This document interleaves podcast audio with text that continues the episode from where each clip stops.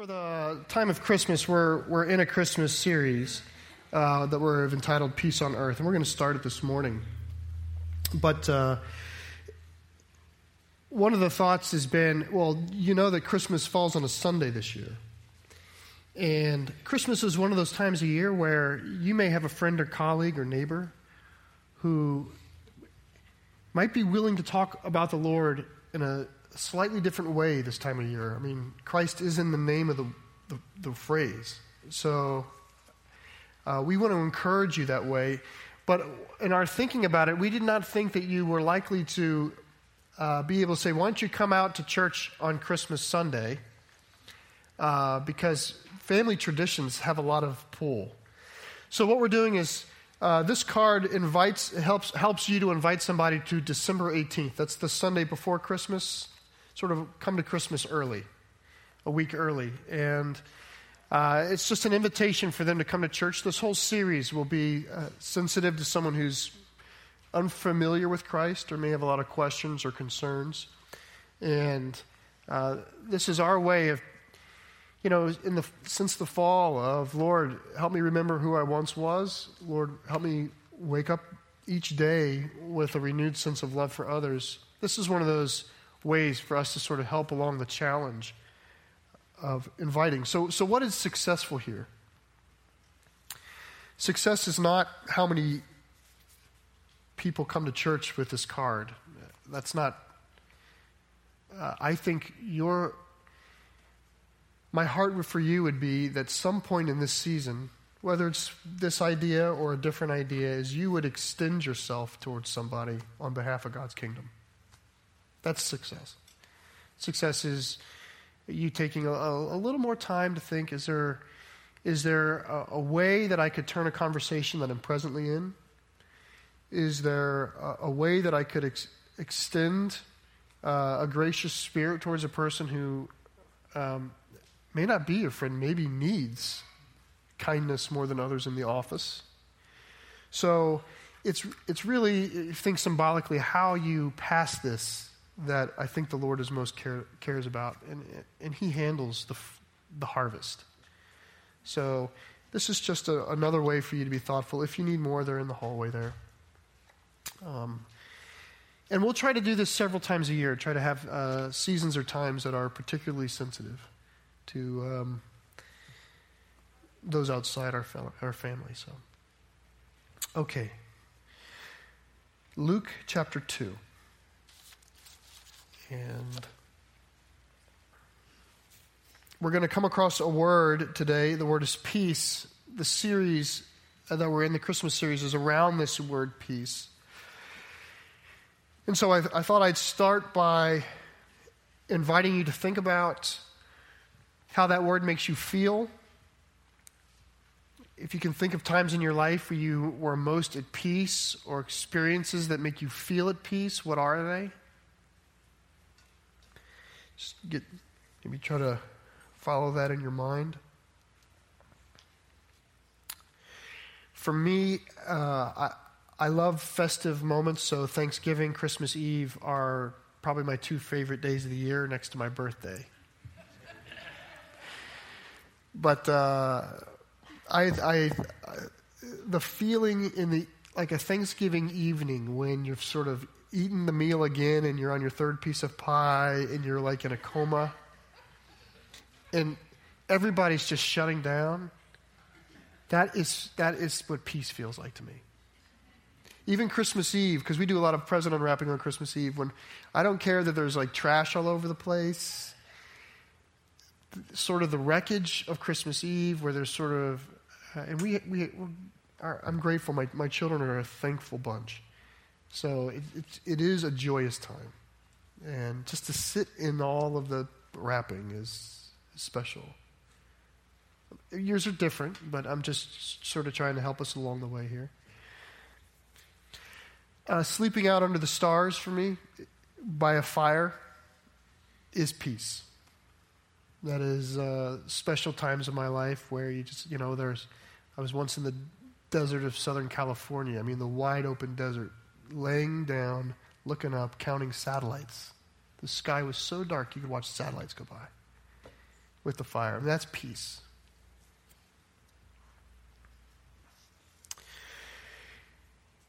Oddly enough, in the preparation of this series, just thinking about peace, the memory that kept climbing to the front, I, I can't even believe where it came from. It was, it's, uh, but it, it is that sort of the thought that takes over typically. When I was a young boy, it's the memory of me being at my grandma's house in Abbeville, Louisiana, and she would tuck us in. And she had such a sweet voice.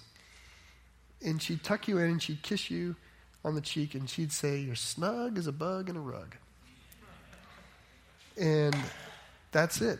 Like that's that's peace for me to be snug as a bug in a rug. Um, we're going to read about the shepherds. The shepherds are watching over the flocks at night. I mean, that's a peaceful image, isn't it? It's a postcard. Shepherds watching over the flock by night. Silent Night is a, is a song, a peaceful song. I mean, Christmas Eve comes, we're going to light candles and turn the lights down, and we're going to sing that song together. It even ends, Sleep in heavenly peace. I'm not going to sing it. Sleep in heavenly peace. Peace.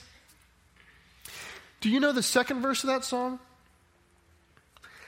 Silent night, holy night. Shepherd's quake. It is one of those tune lyric collisions. The lyrics have no business being in that tune. Shepherds quake at the sight. It's describing Luke 2. Here were the shepherds, and they're out shepherding their flocks at night. It's quiet. You know, you can imagine they're visiting every now and then. You hear them eh, eh, eh, going on, you know. It's just very peaceful. And then all of a sudden, the sky explodes. This beam of light. You've seen this. If you've watched alien movies, this has happened. There's the farmer out in the field, and the, the shutters start to rattle. He goes out, and a beam of light comes down. Spaceship and aliens, and terrible things happen. That is Luke 2. In fact, the angel has to say, he didn't say it this way, but he essentially has to say, I'm not an alien. well, I watch, let me just read it to you, okay? Verse 8, this is the peaceful part. And in the same region were the shepherds out in the field, keeping watch over their flocks, flock by night. And an angel of the Lord appeared to them, and the glory of the Lord shone around them, and they were filled with great fear. And the angel said to them, Fear not, for behold, I bring you good news of great joy that will be for all the people. For unto you is born this day in the city of David a Savior, who is Christ the Lord. And this will be a sign for you. You will find a baby wrapped in swaddling clothes, lying in a manger. And suddenly there was a gr- there was with the angel a multitude of heavenly hosts praising God and saying, Glory to God in the highest, and on earth, peace among those with whom he is pleased. It is ironic to me that the angel disrupts the peace of the shepherds to bring a message of peace. I mean, that's what happened. Is it's worth noting there's a difference, and this is where we're going to spend time today. There's a difference between between feeling at peace, the feeling of peacefulness, you know, the coziness that we liken to peace, and the herald from the angels that peace is coming. The herald is very disruptive, is very uncomfortable, is in this moment is explosive and it's bright, but it's it's overturning what would otherwise be the peaceful evening of the shepherds.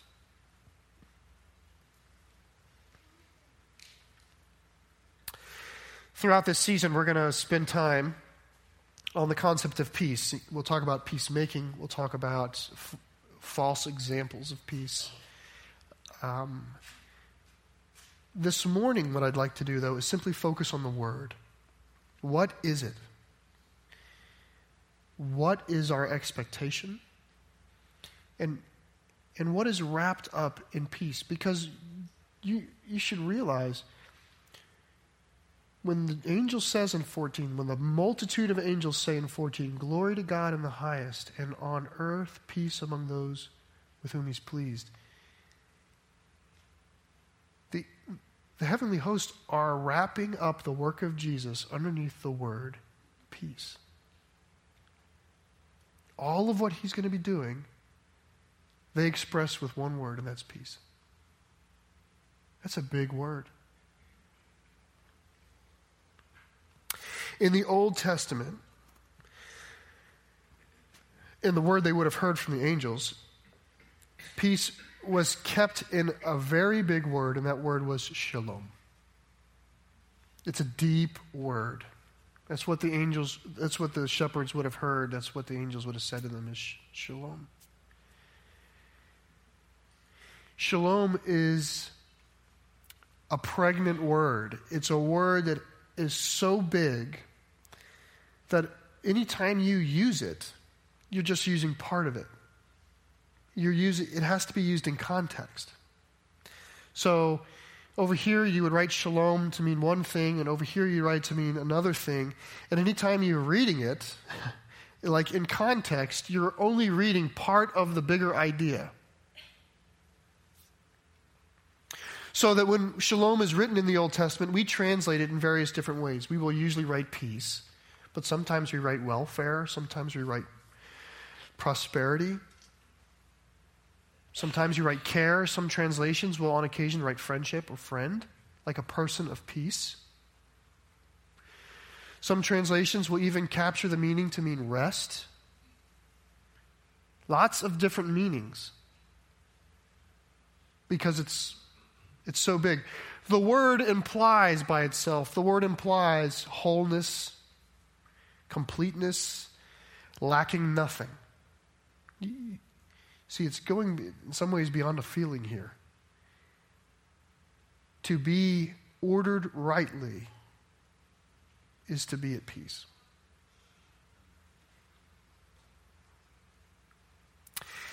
As it should be is to be at peace. Harmony is a word that reaches towards the idea of shalom.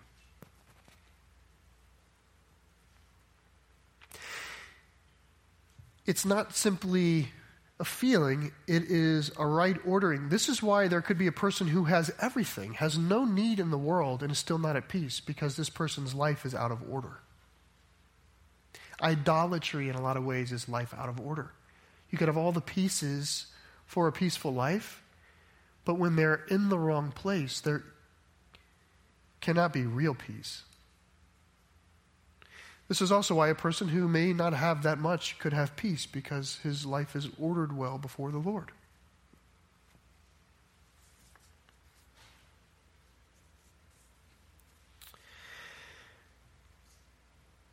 The word peace is used to describe the end of things or the purpose of things, the destination of a thing. When Paul the Apostle writes his letters, he almost always welcomes the letter with grace and peace be to you. May you have grace, right? May the mercy of God be upon you, and may the shalom of God be with you. It's a big idea. May you be well ordered. May you be right before God. May everything in your whole being be correctly situated with the divine. Shalom.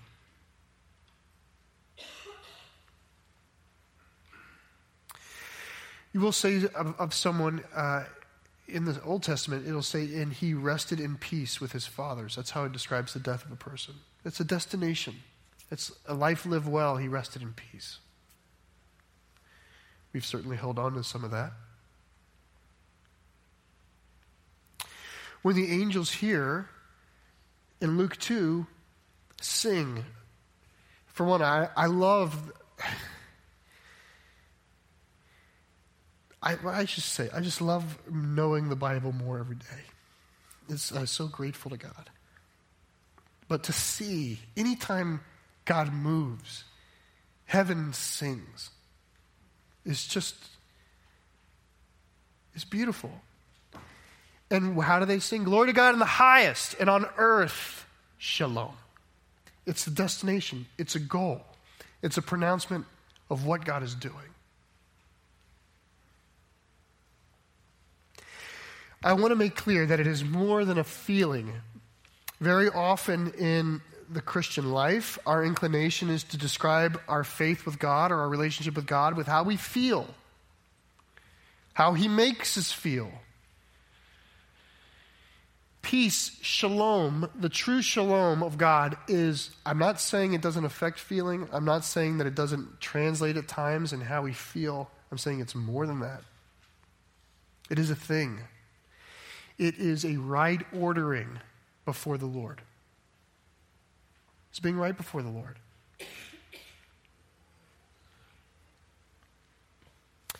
It's not just being snug as a bug in a rug. I want to show you a deeper concept. This morning we're just focusing on the word shalom, getting a, uh, impressing it on us and being impressed by it because it is such an important concept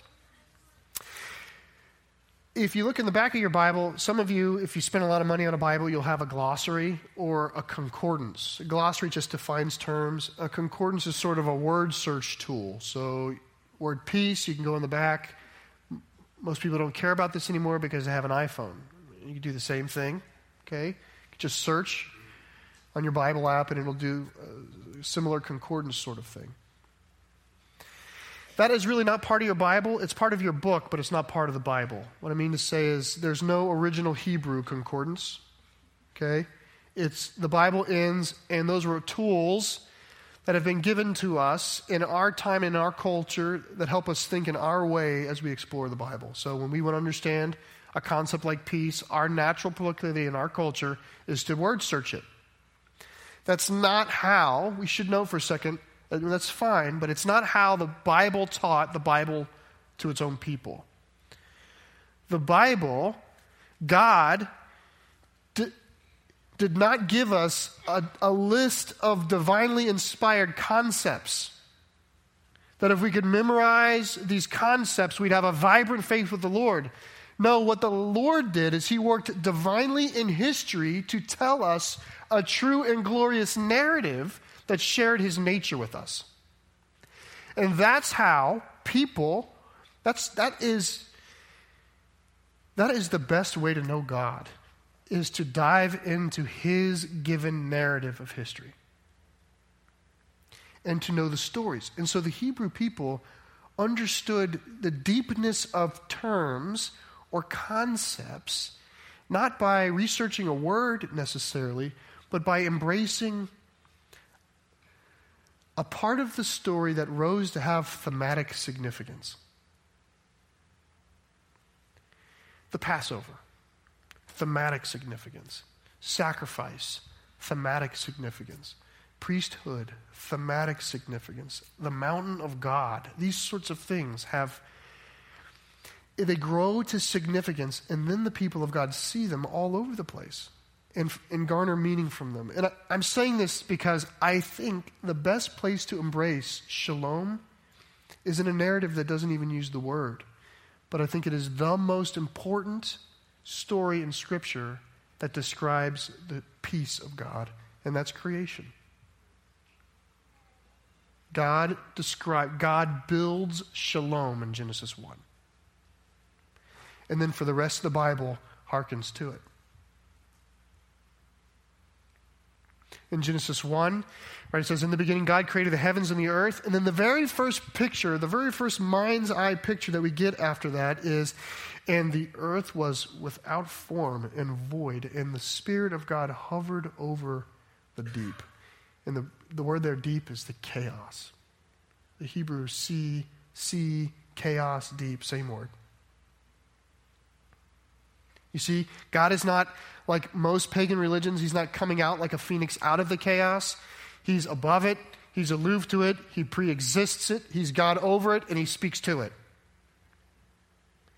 And God speaks, and as God speaks through the rhythm of creation, shalom starts to, right? The chaotic, the things that are not rightly ordered, the things that are not as they should be, become as they should be. Every time God speaks, it's more as it should be. Day after day, more as it should be. Wholeness comes out, fullness, rightness, yesness, goodness, as it should be-ness. All of that is rising, teeming, thriving, separating, coagulating. It's all working. The description is things are not, before God speaks, it's a mess. When God is done, he rests because everything is as it should be. That is shalom. when God gives the Hebrews the promised land, the promise of a land, you say it that way, you know how he describes it? He describes it like a garden flowing with milk and honey. A good and spacious place. Why? Because the concept of shalom is wrapped in Eden, in paradise. In paradise, God was with man and man was with God, and everything was rightly ordered just as it should be. It's harmony. And the image follows us all through the Word. You know, the last page of your Bible has this in it, right? And Jesus says, Behold, I'm making everything new, a new creation. And what do we see? We see an image that's very much like paradise, except for two things. There is no sea. It says, and there's no sea and there's no nighttime. Those are the two images of chaos in Scripture. At the very end, shalom. That's the picture. And it's using the images. There's no sea, there's no darkness, and there is a tree of life the last page and the first page are, you might say, the same place.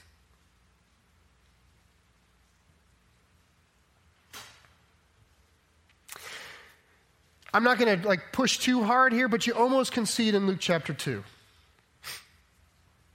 The thematic significance. Okay? You would we would do well as followers of God to wear his stories. And then you see them all over the place. But shepherds at night, what happens? Light breaks forth, noise, and the message of God comes. I mean, it's almost like a recreative moment. The angels are saying, as we speak to you, the word is becoming flesh right there. And then there's the joy of the angels that ha- they have to worship. It's such a great moment. We got to worship. Shalom.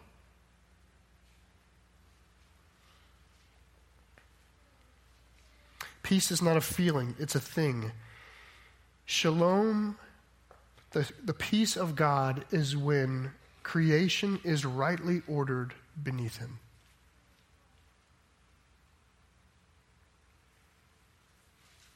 Christ makes that possible.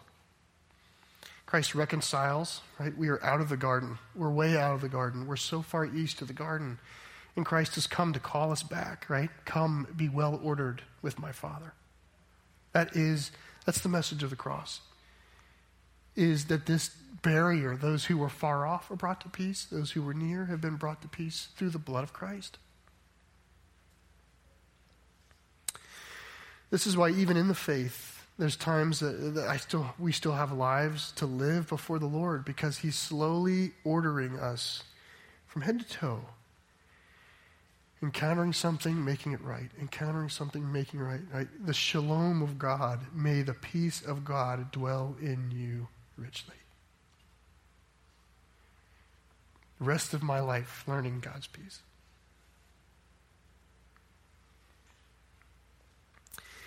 It's not a feeling. It's not essentially a feeling.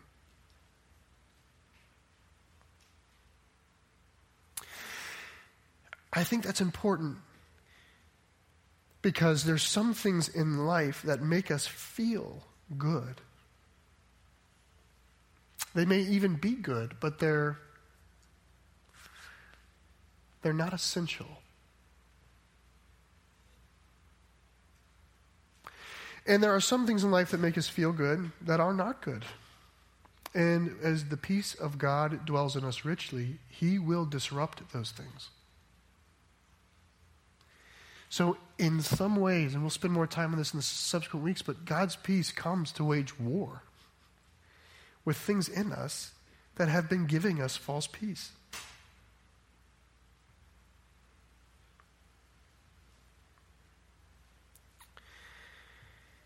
It's not simply a feeling.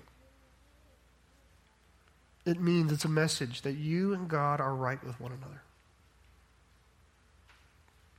That God is not angry with you, that God is on your side, and He is at work in you. That is shalom. And that He wins, that He will prevail. And with His victory, you will stand with Him. That is shalom. And that He will one day bring us to, think of the images a great banquet table. That is an image of shalom. A great wedding feast, shalom a new city where the gates are never closed. Shalom.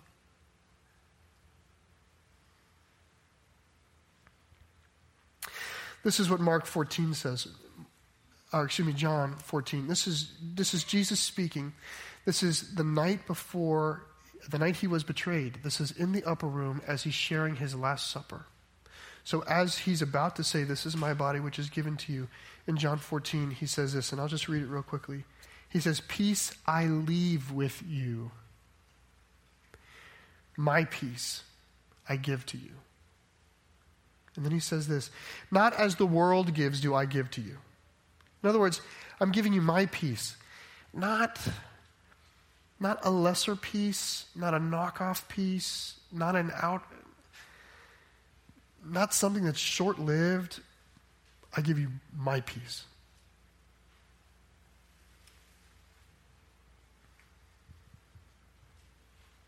He follows that up with, Let not your hearts be troubled, nor let them be afraid.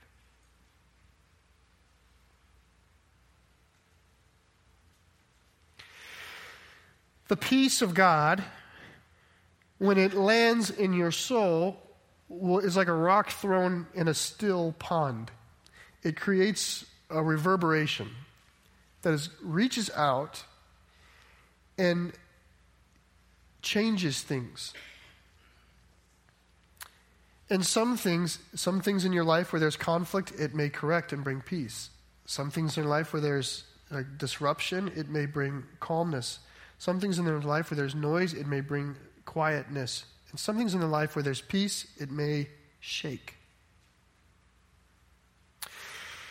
And it's worth, just as, as we sort of back away from the word peace, we should recognize there's our peace with the Father, peace with God. And that's what's being heralded here, which even an atheist would say if there is a God, peace with God is the most important thing.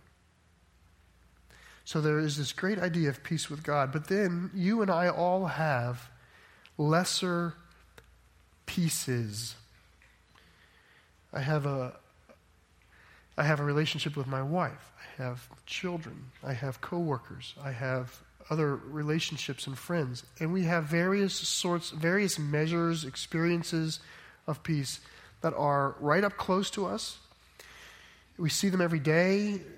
They're, even if God is louder, sometimes he feels so far away that what's up close gets the attention.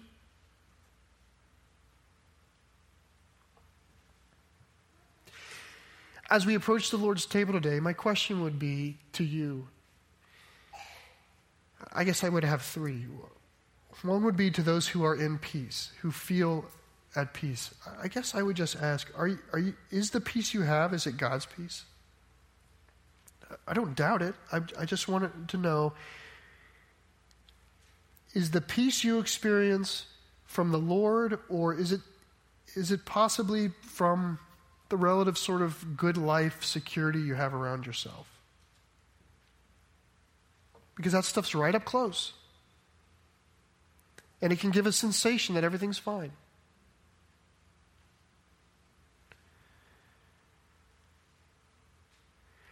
I mean, you might want to say, you might want to just, in your own mind, pull one of those away.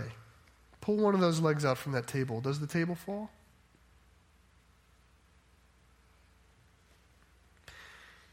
Because peace with God surpasses. When those things do fall, the peace of God comes in. So, to those of you who have peace, I just, it's a, this is a good moment, especially as we approach the Lord's table, to say, Lord, may, it, may the peace I have be your peace. May I not rely on lesser good things.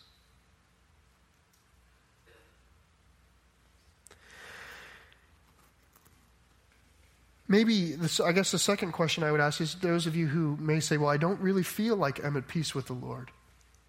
Like there is no peace, and I don't feel like I'm at peace with God. That's where I would, I would want to make sure, first of all, that the news of Jesus has been rightly said to you, that God is not against you, that Christ has come for you, that there is no place for shame. God does not market your shame and guilt, He saves you from your sin. Christ came to bring peace. Would, you should know that today, especially if, as we consider the table here.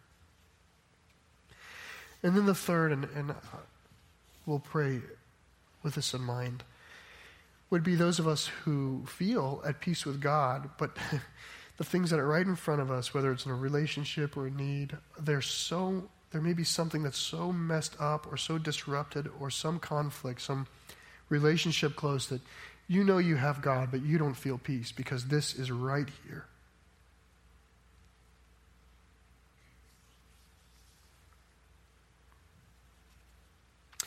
Have you, maybe you haven't if you're not a parent. As a parent, there's times I see one of my children nervous about something, learning to dive off a diving board, for example. It's two feet. There's water. There's no possible way of injury. There's all this fear. And I'm in the water, treading water, like I'm right, I'll catch you. You're going to land on me, in fact. And I'm right here. And I am aware, as their father, that there really, this is a moment of peace. There really is nothing to fear. But they are not experiencing peace because they see the harm that is not even present. Like they are perfectly safe. I just wonder is, is, is that you today? Is there someone here who I know I have a good father? I know God loves me. I know He's here for me, but that, that scares me. you should bring that to the table.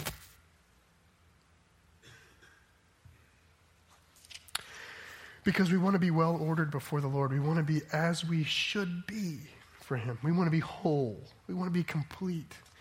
We want the peace of God to dwell in us richly. That's what we want. Let's pray. Lord, it is our hope and desire that the world would know your peace, that you'd use us to share that peace. Likewise, Lord, it's our prayer, and we pray it for one another because sometimes we can't even pray it for ourselves, that you would disrupt the things in our life, that you would break the things in our life that give us false peace or false security or false hope, so that we are reliant on you. Root it out in us, Lord, because if we're ordered around them, then we're not well ordered.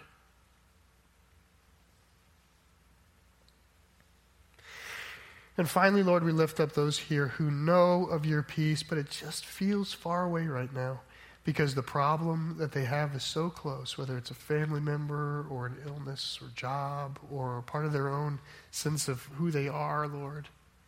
I pray, Lord, in your spirit You'd come to them, show them grace and love.